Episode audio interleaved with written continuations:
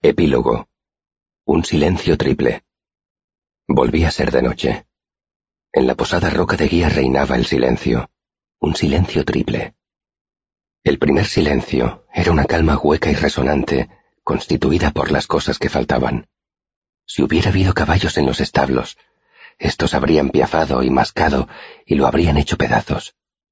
Si hubiera habido gente en la posada, aunque solo fuera un puñado de huéspedes que pasaran allí la noche, su agitada respiración y sus ronquidos habrían derretido el silencio como una cálida brisa primaveral. Si hubiera habido música. Pero no. Claro que no había música. De hecho, no había ninguna de esas cosas, y por eso persistía el silencio. En la posada roca de guía, un hombre yacía acurrucado en su mullida y aromática cama. Esperaba el sueño con los ojos abiertos en la oscuridad, inmóvil. Eso añadía un pequeño y asustado silencio al otro silencio, hueco y mayor. Componían una especie de aleación, una segunda voz. El tercer silencio no era fácil reconocerlo.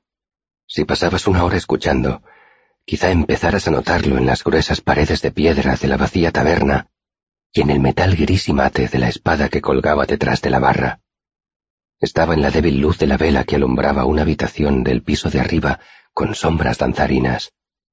Estaba en el desorden de unas hojas arrugadas que se habían quedado encima de un escritorio.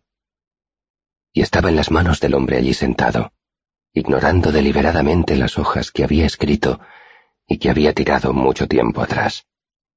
El hombre tenía el pelo rojo como el fuego, sus ojos eran oscuros y distantes, y se movía con la sutil certeza de quienes saben muchas cosas. La posada roca de guía era suya, y también era suyo el tercer silencio. Así debía ser, pues ese era el mayor de los tres silencios y envolvía a los otros dos. Era profundo y ancho como el final del otoño. Era grande y pesado como una gran roca alisada por la erosión de las aguas de un río. Era un sonido paciente e impasible, como el de las flores cortadas. El silencio de un hombre que espera la muerte. Aquí termina el primer día de la historia de Quoth. Continuará. Esperamos que hayas disfrutado de El nombre del viento, de Patrick Rothfuss.